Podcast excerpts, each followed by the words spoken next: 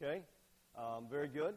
Um, it is a story that uh, a movie that my family and I we didn't see it until it came out on DVD because we thought eh, it'll be okay, but you know maybe not ten dollar a person worthy uh, of going to the movie theater. And so um, after we saw it, you know, kind of did that family thing. What'd you think? My wife was like, well, it was sad, you know, overall sad, but a good movie. And if you haven't seen it, it's one you might want to check out. But I want to show you this uh, brief video clip that kind of sets up what we're going to talk about today. The movie was nominated for five Academy Awards, including Best Picture. Ended up winning the one for Best Animated Picture that year. And if you've seen the movie, you know what happens next. You know that Carl decides to go to Paradise Falls in his house. And so he makes a balloon, helium balloon house, and makes it fly and does all that stuff.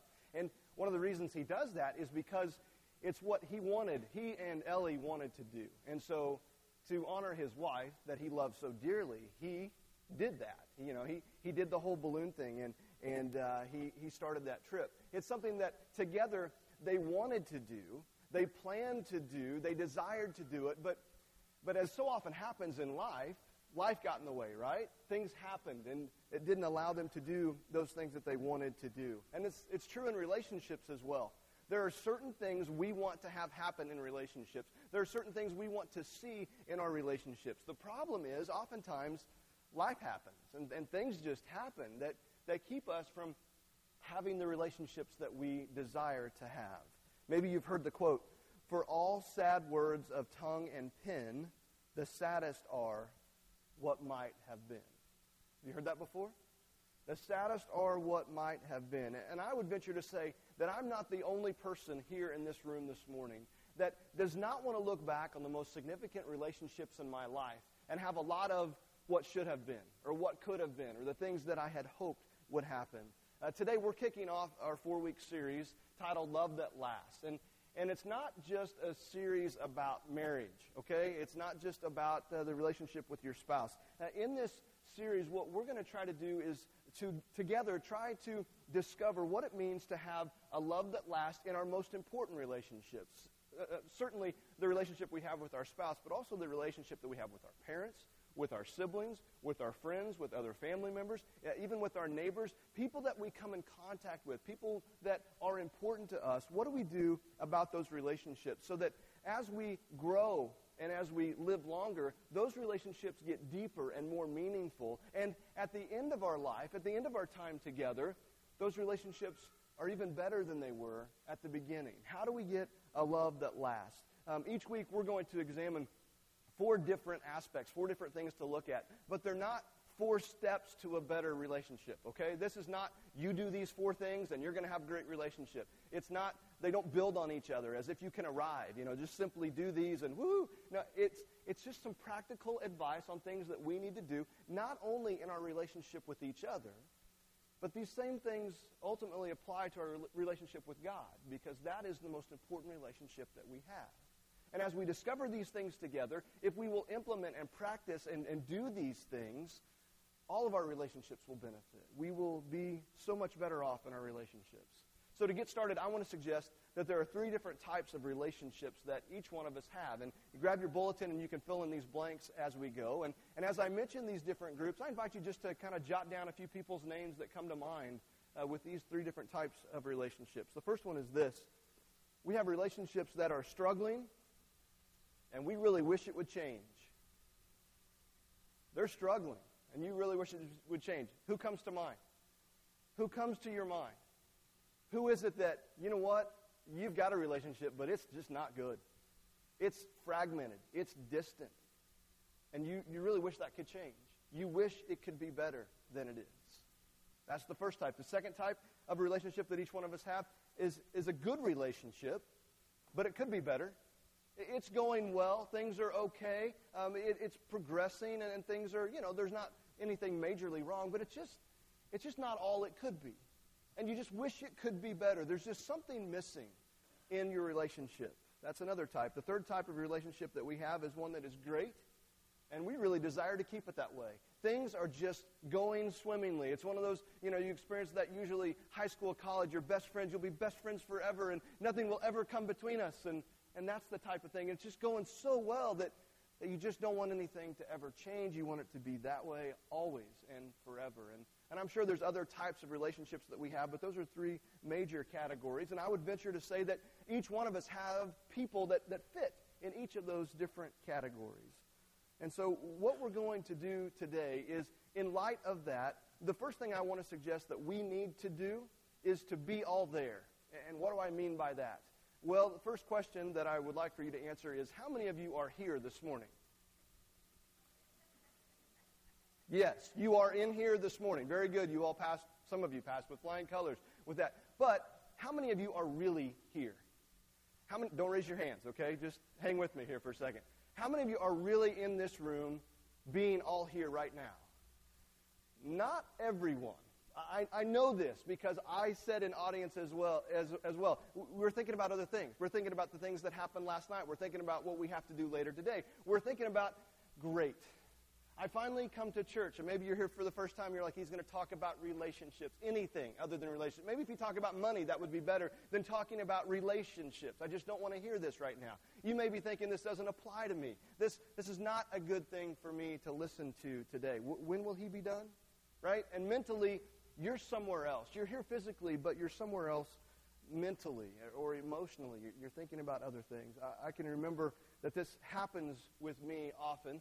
Um, usually it happens with Kale, and I'm going to pick on him because he's not in here to defend himself. But um, with Kale, it happens most often. Um, I, I, need his attention, and he's doing something else. And oftentimes I have to get him to stop what he's doing and look at me so that we can communicate so that we can have that conversation that we need to have. Guys, it's one of those reasons why if you're having a conversation with your wife, don't have the TV going in the background. It's not a positive thing, okay? Don't make her come over and grab you by the cheeks and go, listen to me, right?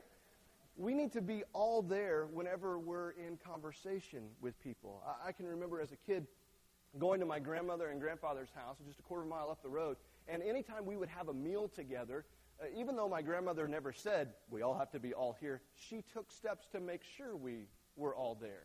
She made sure that the TV was off, the radio was off. No one had a newspaper or a magazine or a book or anything. We didn't have cell phones at that point. So, you know, she made sure that when we were at the table, we were all at the table.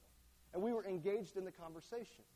Uh, one family shared with me that what they do as they get ready to eat is they sit down and they pass around a basket, and they're not taking up an offering, what they're doing is they're collecting cell phones and uh, you know MP3 players and anything like that, and they put it in the basket. They take the basket and they put it in another room, the other end of the house, and what they do then is they engage in conversation so they can be all there together.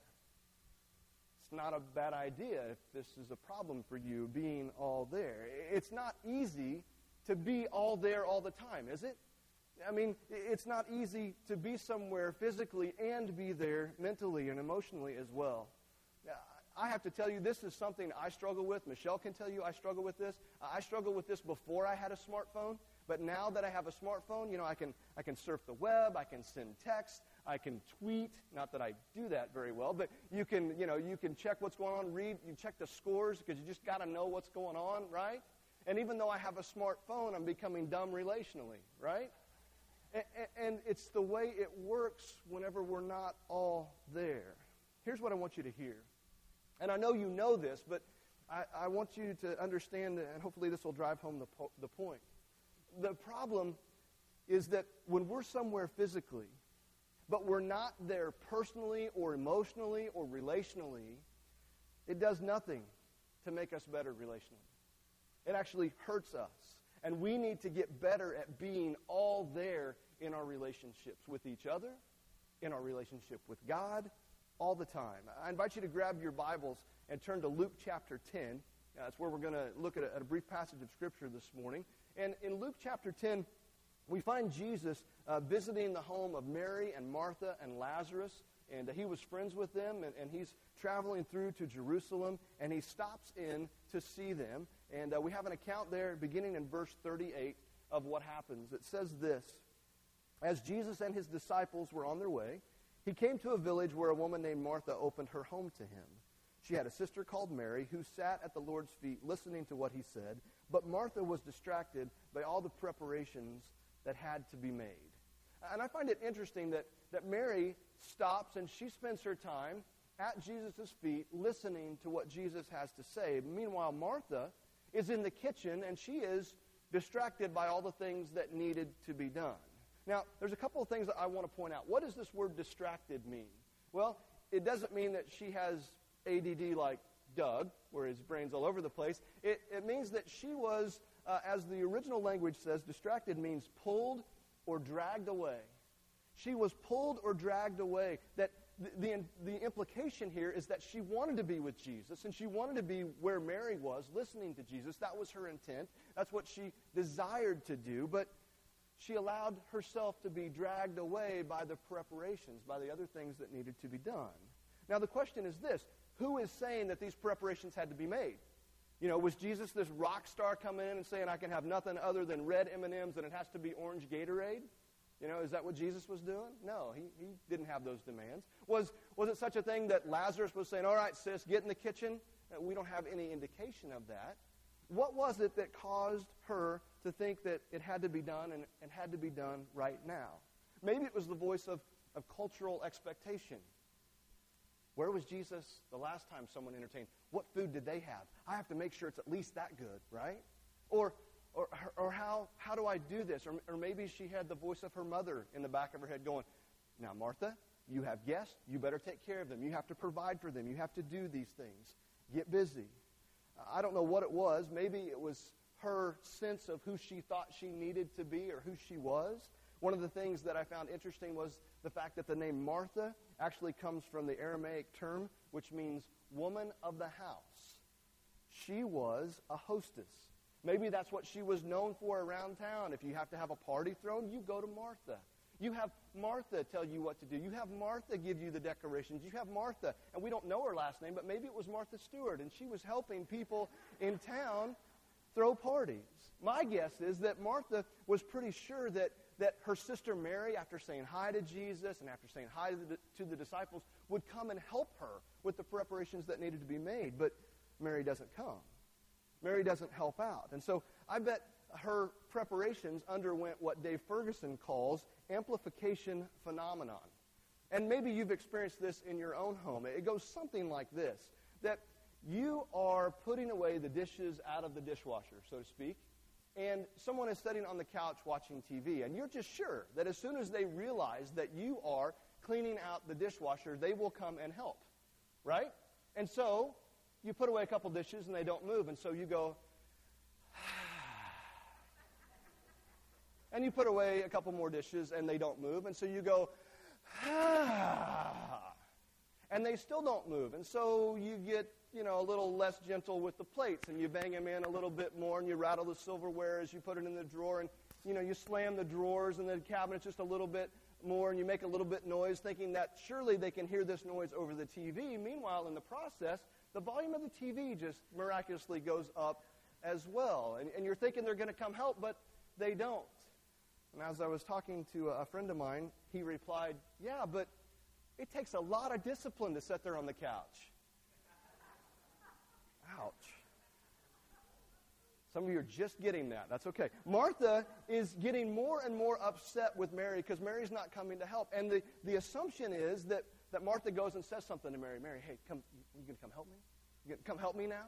Right? But she doesn't. And so nothing changes. And then look where Martha goes next. In verse 40, we find Martha saying, Lord, don't you care that my sister has left me to do the work by myself? Tell her to help me. Martha goes straight to the top right?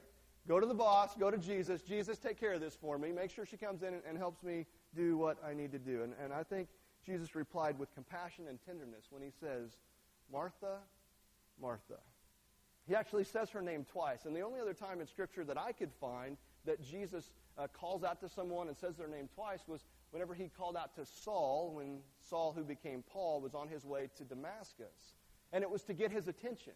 And here I think it's to get his get her attention. Martha, Martha. Lord, don't you care? And he says, he says, Martha. And then with surgical precision, he dials in and he diagnoses her problem. You're worried and upset about many things. But only one thing is needed. Mary has chosen what is better, and it will, be, it will not be taken away from her. You see, Jesus was not scolding her. Jesus was simply saying to her, Listen, you're worried about all this stuff while Mary has chosen what was good. Instead, she chose what was better, and I'm not going to take that away from her. Mary made a choice, and she chose what was better. Martha made a choice, and she chose to be distracted. Is there anyone here today that, that isn't a little bit like Martha? I mean, let me ask you on a very, very practical level what keeps you from being all there in the relationships that you have? Is it the TV? Is it the newspaper? Is it your phone? Is it whatever? There's lots of things out there that, that keep us from being all there. And it's not so much maybe even anything we have in our hands, but it's things we're thinking about. We're thinking about the finances. We're thinking about our schedules. We're thinking about where we have to be, when we have to be, and how we have to be there on time and really on time. Not church on time, but really on time, which means we really have to get ready when we really have to be ready, right? And we have all these things that even when we're somewhere physically, we are somewhere else because we're thinking about those things. What Jesus said to Martha about her distraction was what I think the same thing that Jesus says to us about ours. Mary has chosen what is better. And that word chosen is a very powerful word. And we need to understand that we have a choice to make on what we do, on how we act, on, on how we live. We have a choice on whether or not we are all there. And I want to suggest two things that we have to choose to do. And these are not easy things to do and yet I think they're important. I invite you to write these down. The first thing we must choose to do is we must choose to overcome distractions. And that's harder than it may sound because there's a lot of distractions out there that are what, what we would call good distractions. Like sports. Hang with me. Sports, in and of themselves, are not evil, all right? But they are a distraction at times. It, it could be home improvement. Home improvement is not evil, although sometimes it feels that way, but it can be a distraction. Maybe cleaning the house or making plans or doing this, or whatever it is in your life, it could be a good thing, but it could also be a distraction, and you have to make a choice. There's a guy by the name of Robert Schimmel who wrote this book titled Cancer on $5 a Day, Chemo Not Included. And in this book, he writes that after being diagnosed with cancer, with terminal cancer, he decided that what he was going to do was anytime he was with his kids, he was going to turn off his cell phone, especially when he was with his kids in the car, because he didn't want to, to waste a moment on the phone when he could be talking with his children. And then he got the amazing news that the cancer was gone and he was going to survive. And even with that news, guess what? He still turned off his phone. He still made it a practice not to have his phone on anytime he was with his children because he didn't want to be to miss a moment with them. It's not a bad idea if that's something that hits home with you. For a lot of us, it's, it's about being distracted by good things. It's about being distracted by maybe bad things. But for some of us, it's not about being distracted at all. It's just a matter of we find ourselves being way too busy. And busyness can keep us from being physically present a lot of times, right? You're just so busy you can't get there. And then even when you do get there, you're not really there. You're thinking about other things. You're, you're worried about other things. You're thinking about what time do I have to leave to make it to my next thing? And because we put so much in our, in our schedule, in our society, there's so many demands on our times and so many pressures to do this and that and everything. We miss out on, on lots of things because we're not there. We feel as though we're too busy for things. We, we feel like we're too busy to do the things that would ultimately support our relationships and help them to be better. Things like sharing a meal together. Do you realize how important that is, families, to take time and share a meal together? And yet, the average American household, they just don't do it. And yet, study after study after study show how important that is. You need to share a meal together. You are so busy. We are so busy with our time that, that we don't volunteer. We don't serve together. We don't serve in communities. We don't, we don't help other people. We make it all about ourselves. We're, we're so busy that we don't participate in small groups. And, and you know, we talk a lot about small groups here at PCC because they're important. Um, it's one of the things that is vital to the ministry here at the church because if you're not plugged in and being involved in a small group, if you're not receiving support and encouragement and accountability and having people pray for you, you're not experiencing the life uh, to the full that, that, God wants you to experience. And so that's why they're important here. And the reason for that is because not only is everyone who's involved in a small group stronger and better relationally, but the church is better for it, and God's kingdom is better for it. And that's why I would love to see everyone involved in a small group. They're just so important because we all need that. We weren't designed to do this alone. And we can encourage one another and strengthen one another. But too often I hear people say, you know what, Craig, I would love to be a part of a small group, but I'm just too busy. And here's what it is for me. And this is me. You make your own choice. We all have a choice to make. If I'm too busy to do the things that are going to help me relationally with other people and with God, then I am too busy. And something needs to change. The distractions need to be removed. I need to make sure that I can participate in the things that are going to benefit me relationally with others and benefit me relationally with the Lord. We need to overcome distractions. That's the first thing. It's not an easy thing, but we need to try to do it. The second thing that we must choose to do is we need to choose to embrace the moment. We need to embrace the moment. There was a, an interview done a couple years ago with the, uh, the group of guys that were part of the 1980 Olympic hockey team. Al Michaels was uh, interviewing them, and if you remember, I'm, Al Michaels is the guy that, that made the famous call, Do you believe in miracles? Yes. You know, remember that? And the whole thing, and storming the ice, and, and that whole thing. Uh, he was doing uh, this um, interview with these guys that participated in that event, and the focus of the interview was on what did the coach tell you right before the gold medal game. And what a lot of people know from the movie, if they've seen the movie Miracle on Ice, because that's what's really documented, is what Coach Herb said before they played the Russians, which was not for the gold medal. That was for, for the chance to play against Finland for the gold medal. And so we know what he said in that one, and we don't have the exact transcript of what he said um, against the, uh, right before the Finland team. They played the Finland team. But what we do know is that uh, Herb Brooks said that he knew his team was ripe for a letdown. No one expected them to get this far. No one expected them to beat the Russians. And the silver medal may have felt like enough. It may have felt like good enough. And he goes in and says something to the effect of, Gentlemen, if you don't go out there and embrace this moment and take this moment by the throat and win the gold medal, you will take this to your grave. This is your only chance to win a gold medal, and if you miss it, you will not get another. And so they go out, and if you know your Olympic history, they win the gold medal. And I think partly due to the credit of the coach that he told them, this is it, guys. This is the only chance you're going to get. And they embrace the moment. And I wonder how many good things have I missed in my life because I failed to embrace the moment. Uh, it happened to me just recently, and again, I'll pick on Kale because he's not here. Kale asked me if I would help him put together this 3D puzzle that he loves to do and I was too busy. I had other things I needed to do. And so I told him, as soon as I get done with this, buddy, I'll come back in and I'll help you with this. And so I went and did my other things, and they took a little longer than I had planned but I finally got done and I come in. He's done. The project is done.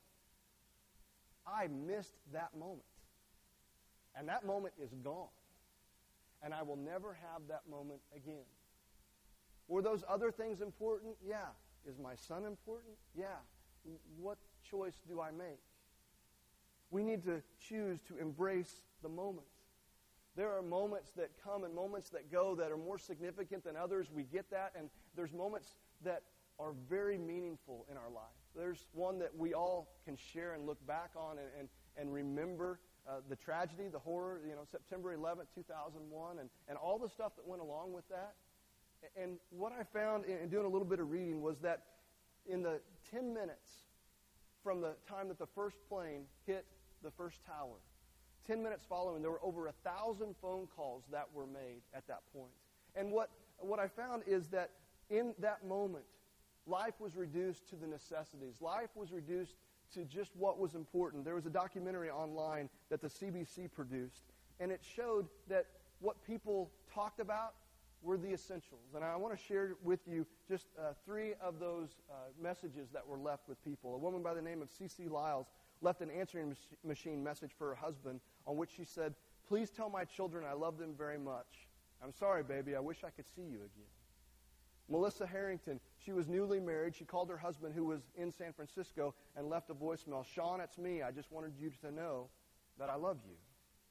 A New York City Fire Department Captain Walt Hynes, he actually called on his way toward the Twin Towers and left this message for his wife Honey, things are bad. I don't know if I will make it out. I just wanted to tell you that I love you and I love the kids. What were they focused on? Relationships. That was the most important thing. And here's what I take from that moment for me. And maybe this will help you as well. We are so fortunate to have people in our life in which we have the opportunity to be all there with them. Why don't we embrace that? Why don't we take advantage of that? Why don't we cherish those moments and spend time with them? If, and I don't want to over dramatize this, but if today were the last time you knew you would see the person that matters most to you, what would you say to them? What would you share with them? What would you want to make sure they knew? Why wait? Why not do that today? Because relationships are important. And if we want to have a love that lasts for all eternity, we, we have to understand that it starts today. It starts right now. We need to be all there. And, and here's, what I, here's what I think happens too often. There are two things that, that we overestimate and one thing we underestimate. The first thing we overestimate is our past. We overestimate our past because we either live in our nostalgia about the good old days and how good things were and the glory and all that, or we live in that regret and that fear because we failed before and we're so afraid that that's just going to haunt us and carry us and it paralyzes us that we are afraid to act. We're, we overestimate our past. The other thing that we overestimate is we overestimate our future. We think that the unknown, and, and, we're afraid of it, and it's uncertain, and so we're afraid to do anything, and we're paralyzed by that, and we're afraid to move. Or we have these dreams of, of what's going to happen. And understand, it's good to have a vision, it's good to have dreams, it's good to have goals.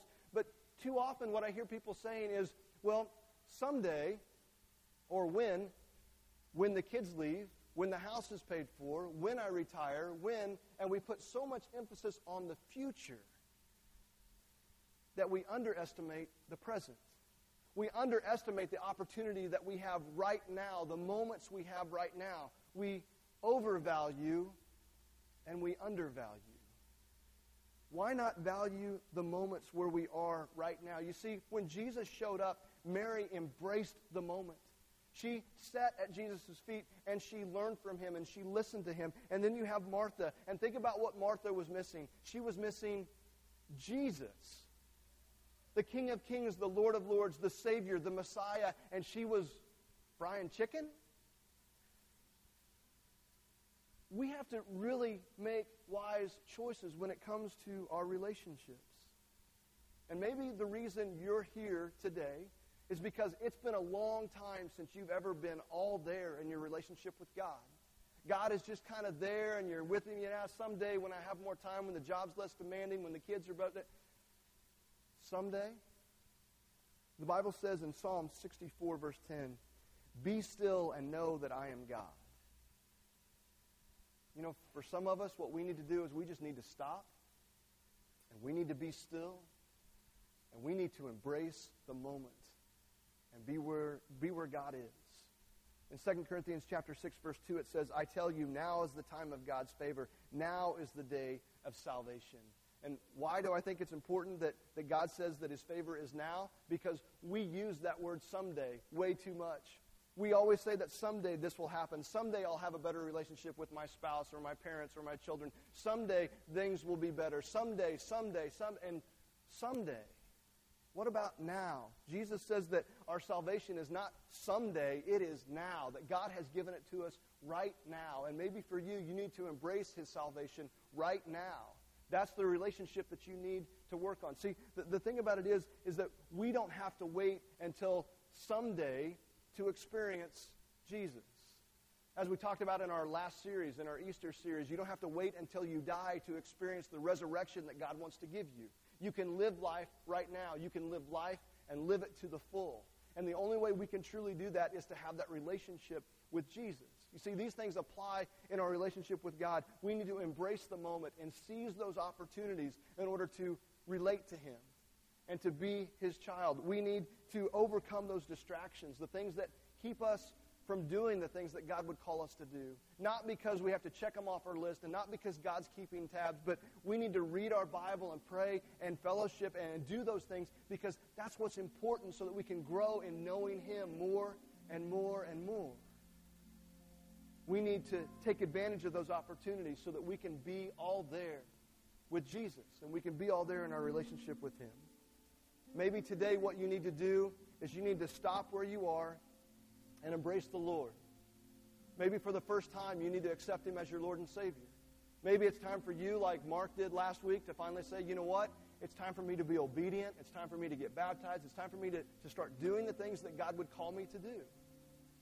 Maybe what you need is somebody to pray with you because you've got a lot of those some days. You've got a lot of those should haves. And it's time to pray about those and ask for forgiveness and seek reconciliation and, and make sure your relationships can work, that you can put some of these things into practice, and, and that God can work through you and help you to do things that you could never do on your own.